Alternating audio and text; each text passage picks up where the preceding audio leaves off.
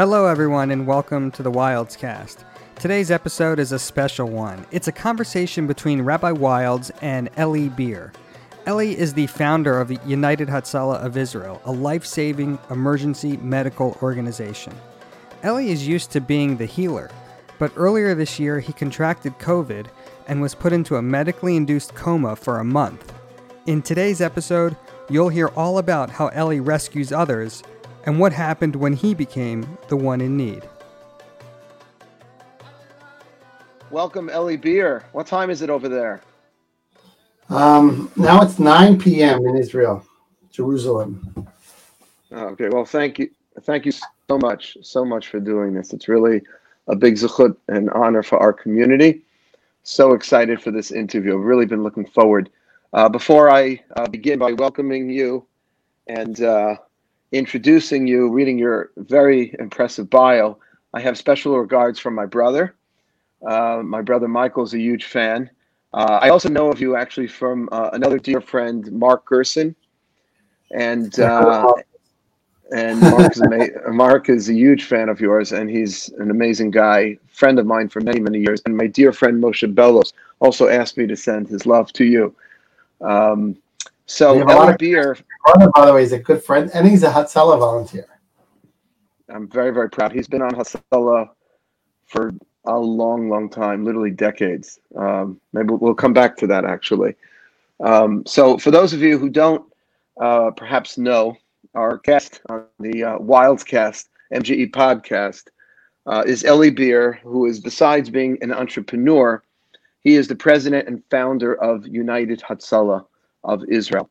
He personally is responsible for saving thousands, tens, if not hundreds of thousands of lives because he figured out a solution to the age old ambulance problem, particularly in countries like Israel, where there are narrow streets and lots of traffic, takes too long for those ambulances to get through traffic. And so Eli came up with the AmbuCycle. Did I pronounce that correctly? Yes. Okay, good. The, the AmbuCycle, which is a motorcycle, has all the medical equipment of an ambulance aside from a stretcher and allows the EMTs to arrive on the scenes. With listen to this guys 90 seconds in Jerusalem and 3 minutes across Israel. 90 seconds in Yerushalayim and 3 minutes across Israel. And I'm told that the 3 minutes is really the time that can make all the difference between a person's life and god forbid death.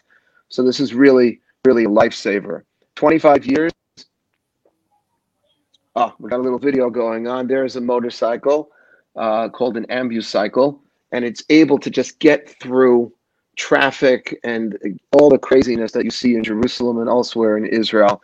And um, in 25 years, United has grown to more than 5,000 volunteers who unite together to save lives. And one of the most beautiful things we're going to come back to also is how it also unites different races, different religions. The volunteers are comprised of Orthodox Jews, religious Muslims, secular Jews, secular Muslims, uh, men, women. It's unbelievable. And this communal emergency network treats over 300,000 people per year in Israel. Um, and Eli's vision in bringing this life saving model across the world was to not only keep it to Israel, but in 2015, he expanded internationally with the establishment of branches now in South America and in other countries.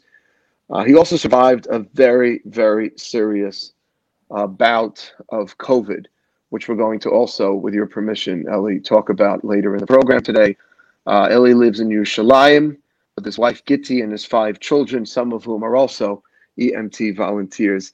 Welcome, Eli. Thank you so much for being here. Thank you so much. Um, uh, tell us a little about your T- tell us a little about your background. Where are you from? I'm from here. I was born and raised in Yerushalayim. Um, I lived in a little neighborhood called Beit Vagan. That's where I grew up. And now I live in Ramot, which is uh, a little suburb. It's probably the biggest suburb around Yerushalayim. Beautiful.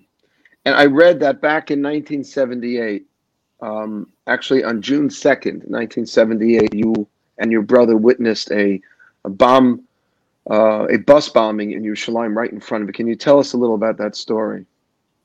So really, that story actually changed my life. Uh, that day was, you know, one of our biggest tragedies in Beit where I grew up, uh, on Hapisgah Street. I mean, I'm sure a lot of your listeners and people who watch you know what Beit Vagan.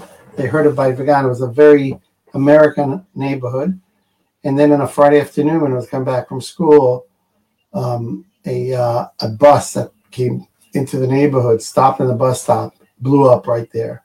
It was actually the first bomb attack on a bus in Israel. Uh, I was a very I was a young kid, but I remember the screaming and yelling, and I remember people on the floor for a long time. Of course, I couldn't help and I couldn't do anything, but that that memory stayed in my head. Seeing a bus on fire and people on the floor screaming for help and I and and for years I would think about what I saw, the tragedy I saw, and and I it just pushed me towards what I am today. That actually designed my life to where I should be today. And for years and years, all I was thinking about if I was able to help someone, maybe I could have saved someone. Wow, and you you were just a teenager at the time. I was not a teenager. I was a young. I was six years old. I was very young uh, but I remember. Oh my gosh! I'm sorry. You were six.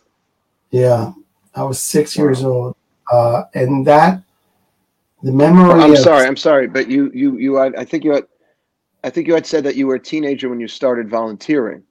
Yeah, yeah, yeah, yeah. So actually, years later, when I was a young child, um, I said to myself, I need to start saving lives because that bothered me so much. What I remembered as a child as a six year old and I and when I went to when I was 15 years old, I went to become a volunteer in an ambulance in Yerushalayim. I actually became an EMT. It was an amazing experience being in the back of the ambulance and uh, helping people and and and taking care of people. But all I wanted to do is save someone. So uh, a year and a half, I was a volunteer in the back of an ambulance in the age of 15. And uh, it was really impossible to save people. The time we got there was so late fighting traffic, like you said before, the the narrow roads in his in Yerushalayim, the the traffic, it was very hard to get to emergencies on time.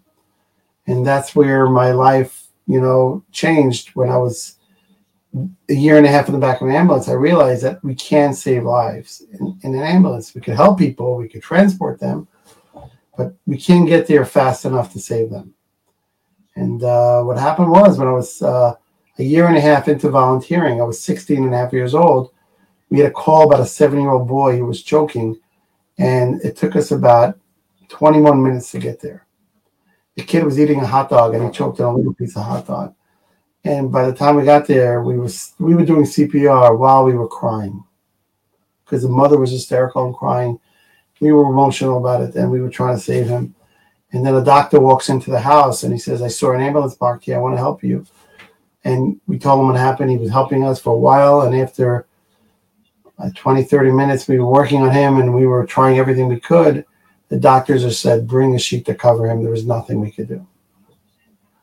And that moment was the worst moment of my life as a 16 year old year old boy, seeing a little seven year old child die while a doctor lived a block away from him, but he didn't know he was suffocating. And he could have been there earlier, but he didn't know. And that's when I said we have to get volunteers to respond to calls way before an ambulance. Ambulances are great to transport people, but can't save people. But people who are around the incident could save people. And uh, that's where we started.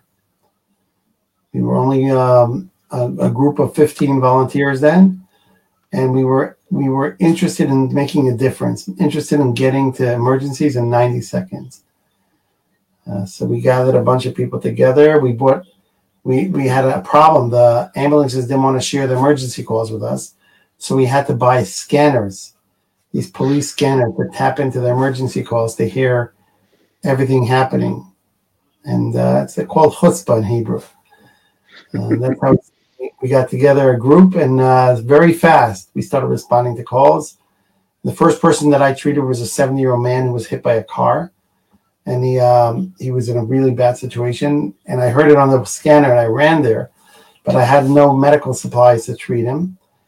and I took off my yarmulke to stop his bleeding because I had no bandages. So I just stopped it with my yarmulke. It was right here, pushed it in, and then like um, a while after, when ambulance arrived, they took him to the hospital, and I didn't know if he'll survive or not. And and two days later, I get a phone call, and they say, "Are you Eli Beer?" I said, "Yes." He says, "My father was treated by you on Hapisgah Street, and he's uh, he's he woke up this morning in Hadassah Hospital."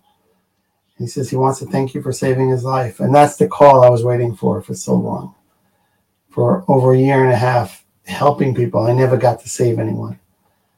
And I realized that if you get there fast enough, you can make a difference. And I went to visit him. He gave me this incredible hug and uh, thanked me for saving him. And then he gave, and I saw he had a number on his hand. He like a he was a Hosh, he was an Auschwitz Oh, survivor. gosh. And I realized how easy it is to save someone if you get there fast. And I saw this this man was he has a family, is you know, I made a difference. That's how the whole thing started with my you know my journey here. That's incredible. You saved a Holocaust survivor's life with your yarmulke. How old were you at the time? 16 and a half years old. Oh my gosh. And, and, and how old were you when you started United Hatzalah? So it was a journey. It wasn't. We started then. That was the time we started. Um, we had volunteers who were much older that joined in. Uh, I was the, probably one of the youngest, um, and we just got more and more volunteers to to join in. We thought about this idea. Uh, we had a lot of innovations. I came up one day and I said, "We guys, we we have to get there faster. The only way to get there faster is have these motorcycles equipped like ambulances." And people said, "What are you talking about?" I said look at the guys delivering pizza in Israel. These these these uh, young people who deliver pizza, they want to get a good tip. They drive in between cars, they go on the sidewalk, they hit people on the way, but they get there fast enough when the pizza's still hot. Instead of these guys We, ha- we have that in we have that in New York City. No. yeah, you have all the all these uh, Uber Eats and everything. So I we had it Yeah, yeah. and we said, how do we get emergency care fast enough? And I said, let's get these motorcycles and build ambucycles. We were the first ones in the world to actually create this ambucycle idea. And how many calls are you taking now on an average day? Uh, today we took a little over 2,000 calls today alone. Wow. We have days we go between wow. 100 and 2,000 is our average. Uh, might as well day of the week. And uh, COVID, of course, slowed down things, but now back, everything is back to normal almost. So um, people are traveling again. You know, we had a lockdown for a few weeks, so it was it was a little difficult, but less emergency calls because less car accidents and everything. But we have a lot of events, and a lot of them are happy events. This morning we had a one of our volunteers, um, Daniel Katzenstein, and another a woman, Shoshana uh, Freemack, I think her last name. They went out to call 4:30 in the morning this morning. A lady was, um, you know, she felt like she's giving birth in the house. She was she wanted to go to the hospital, but she called for an ambulance, and these two volunteers arrived like middle of the night, 4:30 in the morning. They delivered a beautiful, healthy baby boy. Oh. They went back home, trying to go back to sleep. They had another call, 6:30 in the morning, another baby delivered by them. Two, babies. Um, Wow. It's just beautiful to hear. And then Daniel Katzenstein, an hour later, became uh, he had a grandson born for himself or granddaughter. So he it was just a beautiful you know coincidence. But we have Wow. every day every type of emergency you could think of. We have we deal with, and uh, we really make a difference to over 150 people that we save a day. It, it's just it's unbelievable. You know, you mentioned my brother. So I grew up with with Michael. Um, you know, just in the middle of dinner, it could be on Shabbat, it could be during the week. He gets a call on his radio and he jumps out. And he had when he was in Forest Hills, which is where we're from in Queens, he had this red jumpsuit right near the door. Nobody wore the jumpsuit in Hatzola, but he loved the jumpsuit, and he's able to jump into it like in the middle of the night and get there. He had like the fastest response. How do you get somewhere within three minutes? I mean, I've I've spent many years in Israel on and off. Um, it's tricky. really, really tricky. How do you do that within that 90 seconds you said with if it's in Yerushalayim and three minutes across Israel? Well, if you think about it, um, you stand in Manhattan and you and you press the button for Uber or Lyft. How long does it take to get to you? I usually sometimes right. I, I for Lyft, I get I have to cancel because it's too fast. You know, like I, I don't even get down the elevator and they're waiting for me, and it's like I see one minute left till they leave. The idea is of Hatzalah, we invented this Uber Lyft idea, but for free, for life saving. We spread our people all around the country. When we have a strategy of, you know, every city we we start we start Hatzalah and we want to make sure that we have enough people to cover the city in terms of a network. So if someone calls for help in uh, one street, we'll have a volunteer there, and they uh-huh. usually, you know, they're very close to their vehicle, or or sometimes they run by foot. So we have six and a half thousand volunteers now. Uh, and, and so the volunteers are they're all over. So when you're calling someone, you're doing it in a way that's very strategic. You're calling someone that's extremely close to the place exactly. where, where the call's coming in. Volunteer in the ambulance. I couldn't understand why all the ambulances sit in one parking lot and they in a building in, in one area, and then when someone has an emergency, you send one ambulance from one part of the city to the other part of the city. Why don't you spread the ambulances everywhere? And then I understood it's so hard to spread right. them because you can't have enough ambulances to spread. It's just too much money. But when you have volunteers who don't cost money, none of our volunteers get a penny for their work. So they all volunteers. They all put in their own time, and this and they're, they're ready to go. Twenty like your brother with the jumpsuit. Think about the world. Yeah. What a better, safer place when you have people like volunteers of United Hatzalah who are ready to jump in a red jumpsuit in the middle of the night to run to a neighbor who's choking. The same neighbor who's choking could wait 20 minutes for an ambulance. It's amazing. That's incredible. And and staying on the volunteers for a minute, I saw this incredible video that you had. How diverse your volunteers are. You know, I've always been um, a believer that peace is going to come between different races and cultures and Jews and Arabs, not through governments necessarily, but the people. Take a look at this video. Uh, Benjamin just posted the video from from United Hatzalah. These are Muslim volunteers for United Hatzalah, and they are taking time out of their day to pray, and they're going back now to their motorcycles um, to save lives, save Jewish lives and Muslim lives as well. So you have Jews saving Muslims, Muslims saving Jews. I mean, tell us a little about that. I just find that so inspiring. So this is actually a beautiful, beautiful video. I was very moved from this video. This video is, uh, you know, we had we had a terrible breakout of uh, COVID nineteen here in Israel, it was terrible. I mean, we're talking about 10,000 people a day. Most of them came from the religious communities in Israel and the Arab communities because they're very tight, they're very congested. They all live, you know, they have homes that 10 people live in one home. So these volunteers, these Arab Muslim volunteers in East Jerusalem, were asked by the organization to go around spreading awareness for COVID, giving out flyers. We had like trucks after them talking. It's like advertising for against COVID. The city, the mayor of Yerushalayim, Moshe Leon, asked us if we could help because it was so bad there, and we sent like 50 volunteers of the United Hatzalah, Arab volunteers, to go spread the word in East Jerusalem. And then they just stopped to pray because you know mincha, you know mincha Meir. I don't know how they call it. They stopped right. to pray. They, they and, have five and, times. We do, we do three. They do five. Think about five kiddushes a day. Um, so uh, they they they just did their what they do every day, pray, and and someone took a video, and it was just a beautiful thing to see United Hatzalah volunteers with our symbol. Sorry, this one, the Star of David on in the in the in the Star of Life, and then walking around proudly with the Ichud Hatzalah on them. Love it. love the organization the same way I love the organization. And these people, before they joined United Hatzalah, a lot of them did not have no idea about Jews or anything about our lives. And now that they joined, we, we know how to respect each other, both sides. We think that life comes before any conflict, before anything.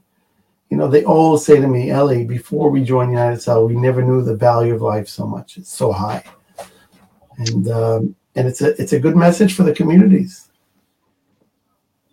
It's a very very powerful. Color vote to you. I just, you know, it's funny. I know you didn't create the organization for that reason at all. This was sort of like an incidental benefit, but like that alone, you know, that alone. Um, Actually, the funny thing a is little now, just to transition. Yeah. I just wanted to add to what you just said, your comment.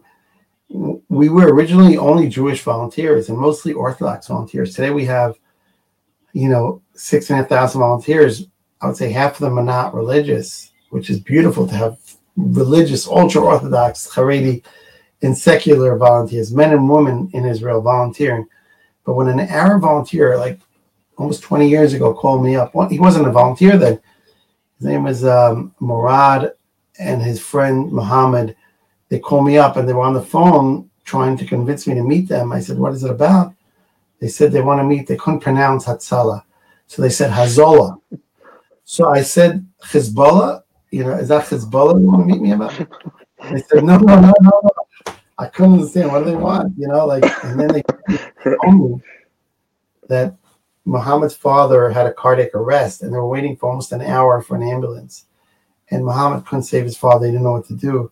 But he said, if I knew what to do, I could have saved him. But now he's not alive, I want to go learn how to save people. And I don't care who I'm saving, I just want to save. He had a beautiful story. And I was so moved and I was I had chills in my my my body. I said, you know what? when I built this organization, United Cell, it wasn't about saving Jewish people. It was about saving people.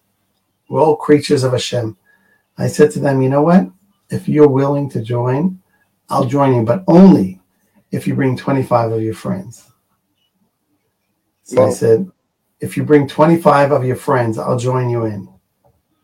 I'll do a course for the Arab volunteers. If you bring 25 Arabs from East Jerusalem. Wow they wanted to join on their own. I said, no, no, no. I want you to bring 25 friends. And now we have over 550 Arab and Muslim volunteers in Israel volunteering for United Hatzalah. Wow. That's one of the reasons we changed the name from Hatzalah of Israel to United Hatzalah of Israel. That's wonderful. That's really, really wonderful. Um, you got to raise a lot of money. You and I uh, are tasked with the same beautiful uh, mission. We both believe in what we're doing. Uh, I'm trying to save a little more of the spiritual lives. You know, in here in the United States, we have tons and tons of young uh, Jewish men and women, extraordinarily talented, uh, amazing, just not so involved. And thank God, it's just been great. But you know, as they say, the rabbis teach in ethics of our fathers, "Ein kemach, ein Torah." there's no flour, there can be no Torah can't save lives if you don't have the equipment, if you can't buy the ambulances, the motorcycles, um, or in my case, the uh, programs. Um, before Corona, how many days a year were you traveling, um, raising money for United Hatzalah? So it's, I would say, I would be most of the year out of the country. I would say maybe 200 days a year. I would be busy in lectures, traveling, fundraising, awareness. Uh, I would put 90% of my time. I would sleep and be with my family, even my family, maybe 10% of my time. It was very, very intense. I would travel in one month. You could ask Mark Gerson, he's my partner. He knows. maybe maybe um, in one month I would travel to five countries. And I was oh. the month the month of you know February and March, the beginning of March, that's when everything stopped for me. I was in five countries, which was ridiculous. But that's my life. I love it. And I gave a TEDx talk in Mumbai, and then I was in Qatar. From there, I was in uh, where was I? In Los Angeles, in New York, in Washington, and London afterwards, and then Miami. And this is my joy because I love spreading the word of, of Torah, like you say, spreading the Torah. You save a spiritual life.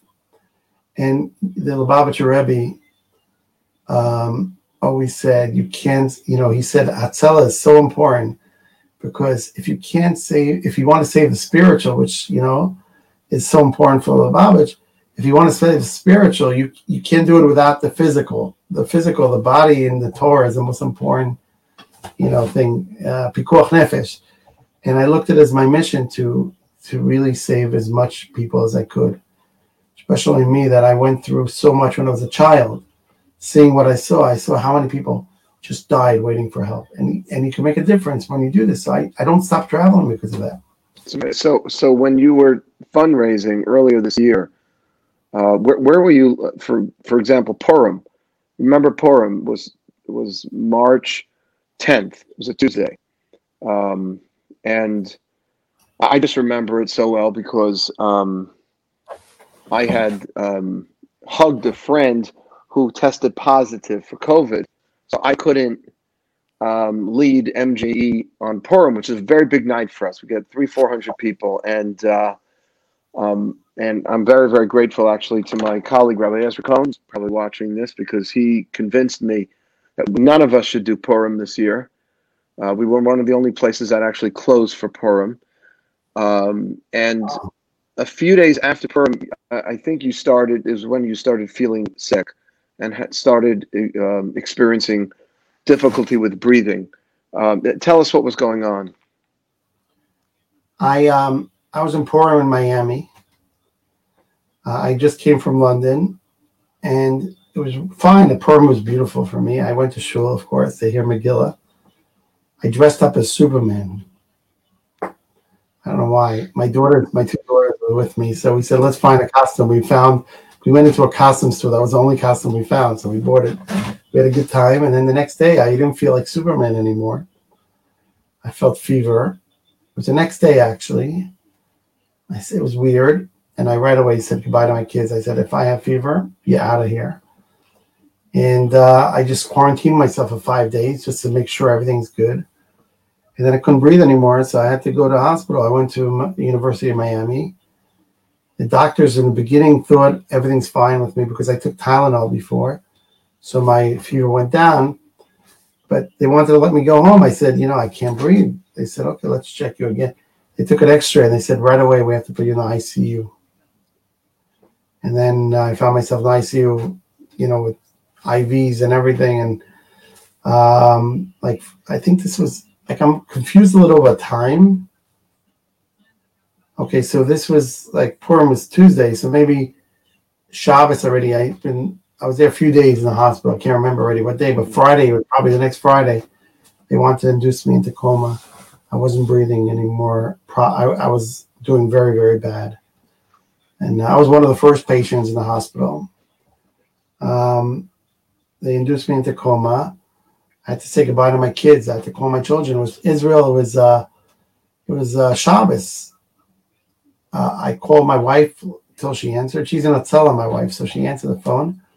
Gitti and I and I told her, you know, we have, um, you know, I'm in she knew I'm in the hospital. I said, I, I'm, they're going to induce me into coma. I have to say goodbye to the kids. I was sure I'm not going to survive. I was like, it was like five percent chance in my situation, in my condition, to be to, to to wake up from that coma. I was in such a bad condition. It just hit me so bad. I was a healthy guy. I never had any anything before. Like I never been to the hospital uh, as a patient, and I found myself fighting COVID in the worst in worst case ever in my in my I never heard of anyone like me in that situation. And then um, I said goodbye to my kids. I was my kids were crying. My daughter was pregnant then. I have a daughter Penina. She was crying. She was saying to me, "You can't, you can't. Don't let them put you in a coma. Don't. You have to stay awake." I said, "I can't. I, I can't breathe anymore." So she says she was crying. I said, "At least you'll tell me if it's a boy or girl." She didn't want to tell me if it's a boy or girl. She was pregnant. She was five months pregnant. She didn't want to tell me. I said there, please tell me. She didn't want to tell me. She said, you'll have to wake up to see if it's a boy or girl. And then um, about almost a month, I was in a coma. Almost. It was up. You know, I woke up in between. What was uh, what was? Can I just stop you there? What what was going through your mind? I mean, I, I think there was actually a video um, that you that you sent out before they put you in the coma. I actually made a video. Be showing us here. I was Yeah. here. I looked okay. I was actually begging people to pray for me, to daven for me, and do good chesed for me. I said my name, and I asked people to please continue supporting United Hatzalah. I was worried I'm not going to survive, and if I don't survive, people are not going to give the funds we need to save lives. And I, I actually begged people not to forget about United Hatzalah because I would be running around. Um, I think Benjamin's uh, sound is off. That's why I don't hear it. But um, Right. Right. Okay. No, but you you gave us the gist of what you were. I listened to actually- it before. I was extremely moved by. here I was having a hard time breathing, but I did this from my last video. And I actually just begged people just continue supporting United Hatzalah while I'm in a coma and I hope to survive, but just please pray for me and do good things. And I was hoping for a miracle. Hmm. Yeah. And it looks like uh, your hopes. Yeah. I woke up about a few weeks later and I, I woke up once in between. They woke me up and they thought everything's good and they put me back in a coma. I was worse. And then I woke up, I was fine. How long were you in a coma for? About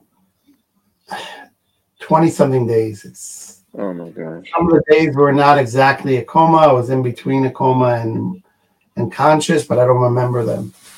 But I was on a Do, do you have any? later. You are on a ventilator. Do you have? Do you have any any recollections of anything that was going through your mind? Any dreams? Any? Just I have a lot of bad dreams, really, really bad. Um, more than bad dreams. It was very, very intense about a lot of terrible tragedies that I was involved with as a paramedic, as a medic to go out to emergencies and, and treat people and be in a in a in a bomb attack and, and being in disasters. And I remember these things and I remember putting people on ventilators. It just the whole time I was just in I didn't have one comedy in my my uh my dreams. It was a whole serious drama. Right. So And, I and did up. this? Um, I'm sorry. You keep going. You you were saying you woke up. I woke up. I was very intense because I was like still living the dream that I was living in. I had a, like a 3D dream, a 4D dream, and uh, it was like I don't know how to call it deliriums. Maybe I had deliriums, which I found out later was ICU deliriums because of all the medicines I was in. Don't forget, you wake up alone. No one's there. Your family's not there. No one's holding your hand. No one's explaining what happened. I don't remember anything. I don't remember the whole process. I was doctor says, "Do you remember where I am?" I said, "No, I don't." I, I said, um, "I thought I was in Switzerland and uh, treating a disaster in Switzerland." It was just very, very hard. And has this changed the way you treat now? I mean, you're you you you're, you've been a lifesaver for your whole life, and now you go from saving others to sort of being saved, if you will. Um, has this changed anything in your outlook or the way you relate to Hatzalah, to training new medics, or or the, just the work you're doing? Definitely. I, I actually, it's a great question. When I was, when I woke up, I was in a diaper. I lost Mhm. 36 pounds. One month, 36 pounds.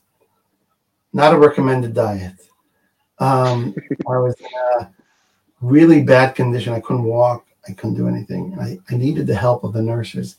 They were trying everything possible. They were really great and helping, but it was, for the first time in my life, I, I really felt that I, I thought maybe Hashem put me in this condition to learn more of the needs of people in my situation. I never realized, you know, treating people. I always taught Hatzalah volunteers when you treat someone who needs your help, always go to their level of their eyes. Meaning, if you see a person laying on the bed or sitting on the bed, don't stand up and talk to them like you're one, well, like four feet above them. Um, go down to their eye level, in the same eye level as yours. Make them feel comfortable with you. I always said in Hatzalah, this is, even if you have to go on the floor, go on the floor to make them feel comfortable. now after being in that in that situation, I tell Hatzalah guys, all the Hatzalah volunteers, men and women, go down 10 centimeters less in the in the height. You know, be a little lower than them. Make them feel they're in the lowest part of their life. When someone calls Hatzalah, their situation is so bad they need help. They don't call for just for fun. They need help. They're in a really bad situation. You should make them feel more important than you.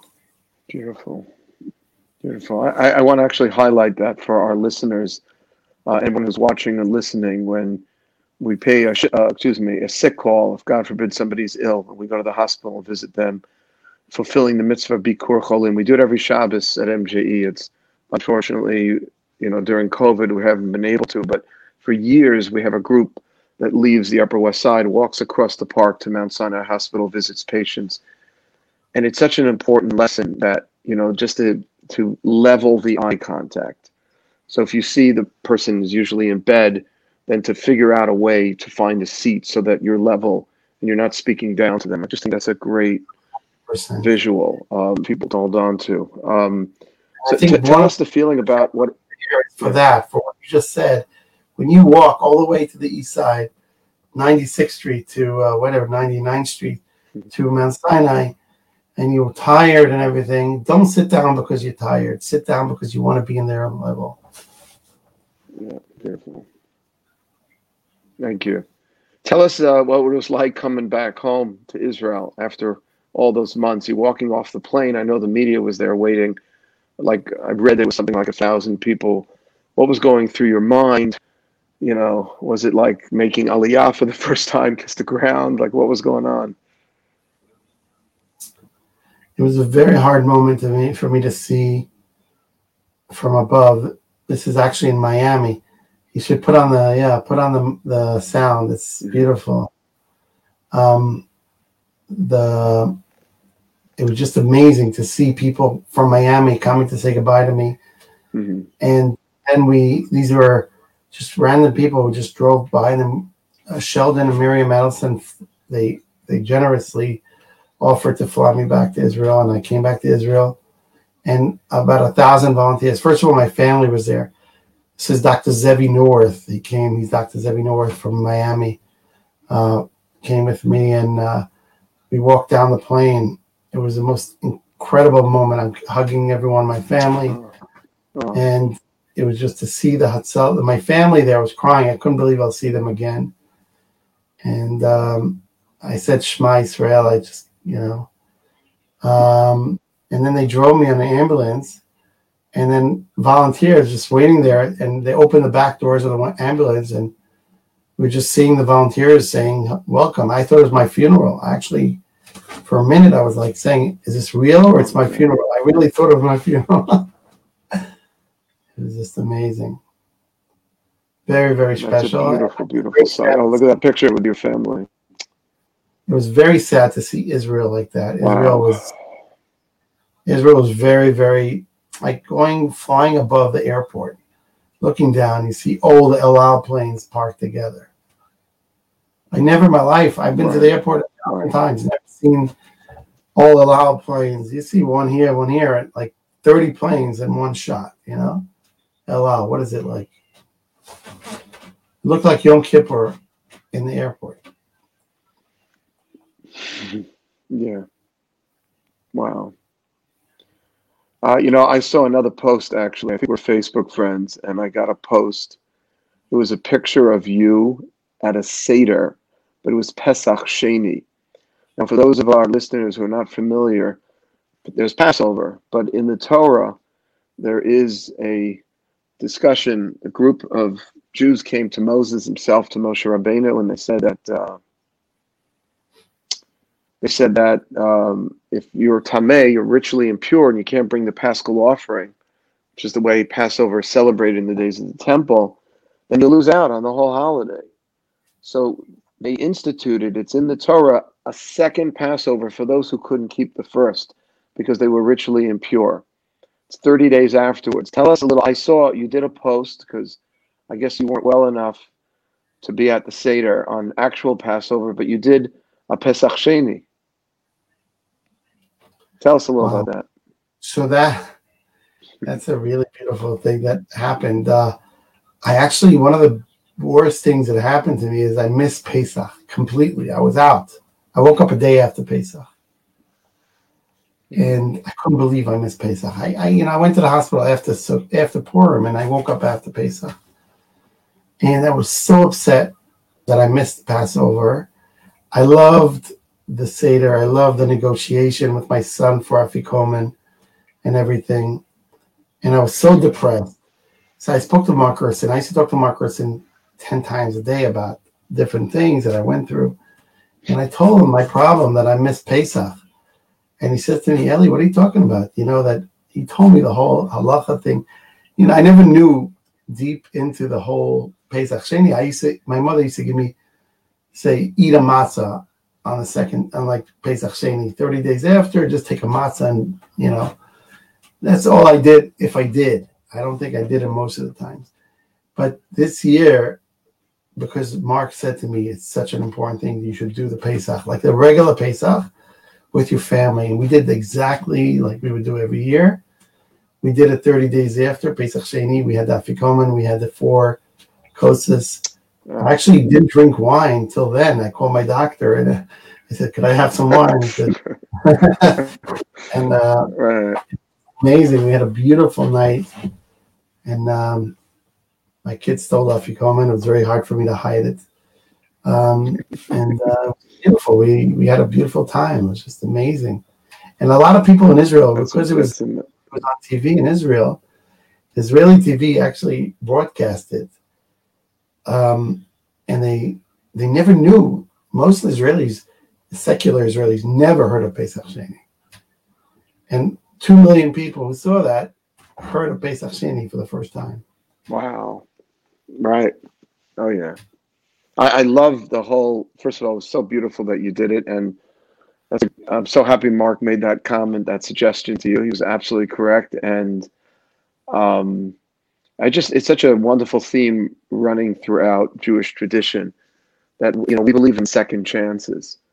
You know, I always say that um, you know Yom Kippur is the day that Moshe Rabbeinu was was called up to receive the second set of luchot, the second uh, you know, because the first one's okay, we messed up with the sin of the golden calf. He broke them. He went down. It was Rosh Chodesh Elul, and he went down and prayed. Half the Jewish people went back up. God called him and said, "I'm going to give you another chance." That was Rosh Chodesh Elul, and then he comes down on Yom Kippur. Excuse me.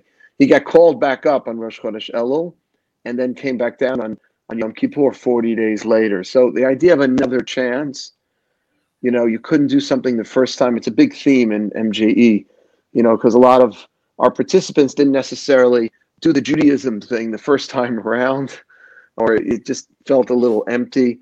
Um, and now they're in their 20s and 30s and they're you know they want to try it now. It's never too late never too late. Um, tell us what um, i just have two questions left for you. First of all what do you want people to take from from your story with COVID and your battle, your successful battle, thank God, from COVID. Um, and and then I want to know where where you know what are your plans? What do you want to do now? so you were given another chance. First of all, I take a lot from what this conversation tonight. You you explain things so well, and you give a lot of meaning to everything. You know, to you know, like you just said, the second chance. You know, I, I always thought it's the Jewish thing of you get one, you get one free. You know, you buy one, you get one free. Like you get the first Seder, you get one free. I say second chance. I like that. um, I actually think the thing I I think people could take the most out of my story is really when I was when I was notified by the doctors that they have to intubate me and you know put me on a ventilator I was sure I'm not going to survive. And I said, okay, I did what I did in this world. I know I did good things in this world. Hashem put me for a purpose. I did my purpose. I'm done, finished. Now other people. Um, and I was very, very sad that I'm not going to see my family and not going to see this. And I hope Hatzalah will continue. But then I had the miracle, and look at me today. I am alive. I became a grandfather to this little little boy, cute boy, my my grandson, Oh, who I talk to every day on Zoom, and I see him. He's my uh, he's my buddy, and I think my life changed. My this was my worst year of my life, but then it turned to be my best year of my life. So I always see people in really bad situations, people who lost their businesses, people who are in a depression because of of someone passed away or something. Really bad things that I hear from people that I, I hear them I listen. And I say to them, listen, I went through the worst. I had to say goodbye to my children. My 12 year old girl, I had to say to her, I want you to be a good girl when you grow up. Like I, I've been to a situation where I thought there was no way back. And look at me today. It turned to be the best year of my life. I survived back to my world, back to Hatzalah, back to my family. I became a grandfather. And I'm the happiest person in the world. I say to anyone who has a bad, doesn't have to be COVID, it could be anything. People lost everything they have and they think, okay, this is it. I want to jump from the top floor of a building. I say to them, no, no, my doctors thought I won't survive. And look at me today. People who came out of the Holocaust. I saved a seven year old man who was hit by a car and he was a Holocaust survivor from Auschwitz. He had a beautiful family surrounding him. And look at him. He came out of the concentration camps and he built he rebuilt his family, he rebuilt everything. And I met him when I saved his life, and I said, you know what? Never give up, even if you have the worst of the worst and I'm sure some of the people listening to you are having a hard time now. Just think about people like me, the people, you know, that went through bad, bad things in the history, and you'll see that giving up is the worst thing you could do. Thank That's, you. I I I, um, I can't tell you how meaningful that is to me.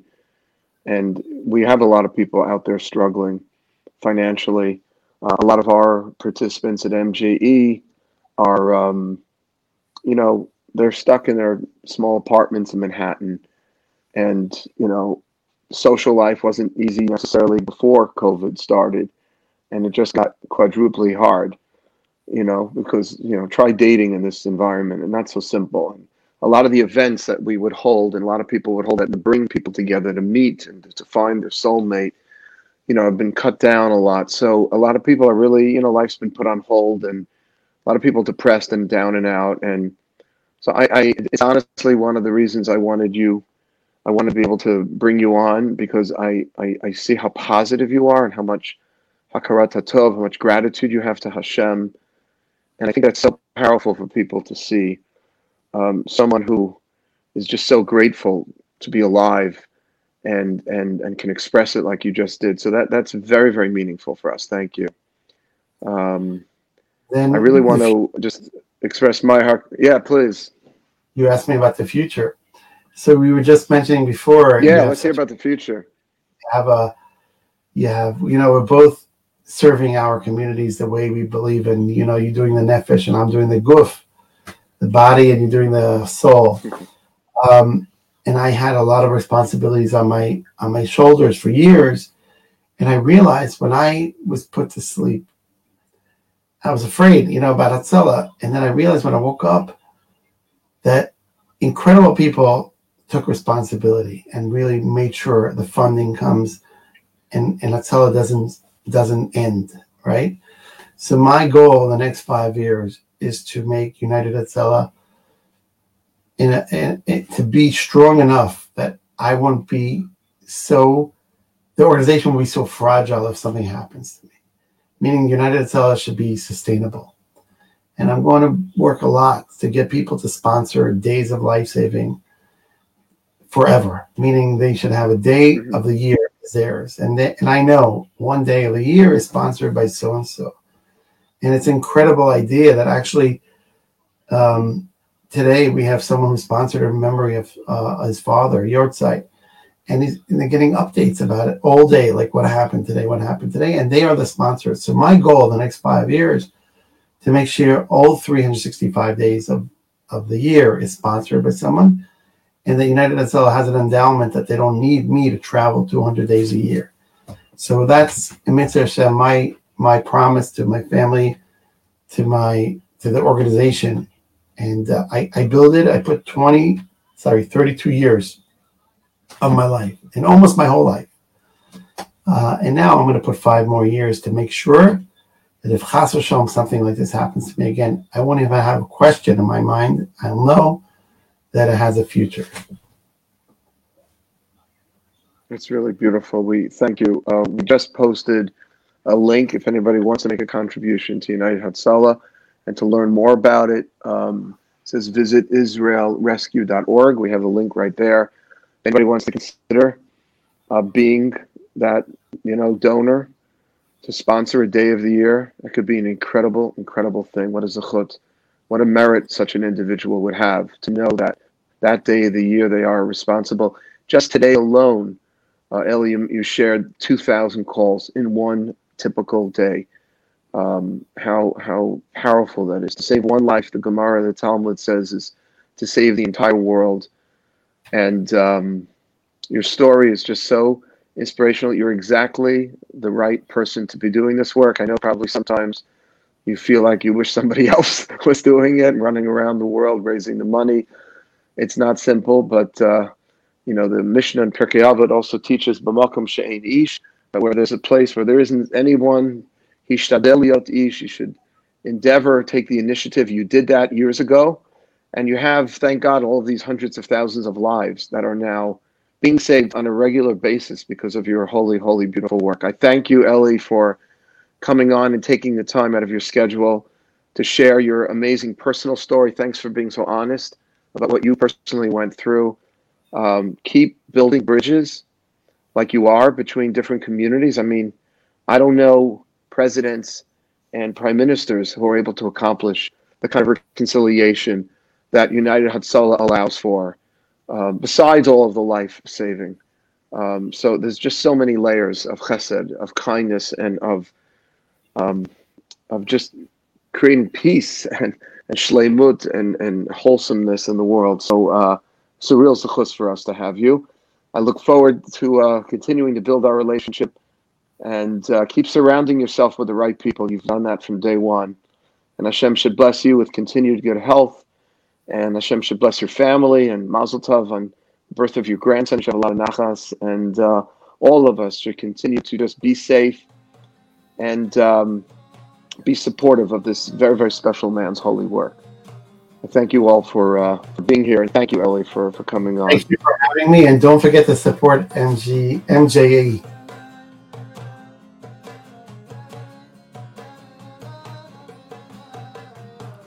We hope you've enjoyed this episode of the Wildescast. Subscribe to our show on Spotify, Apple Podcasts, Google Play, or your favorite podcast app. If you haven't already, please leave us a review on the Apple Podcast Store. It only takes a minute, and when you do, it helps others discover the show. Music from today's episode comes courtesy of Yosef Wildes. For more information about the Manhattan Jewish Experience, please visit our website at jewishexperience.org or follow us on Facebook, Twitter, and Instagram. Thanks again for joining us.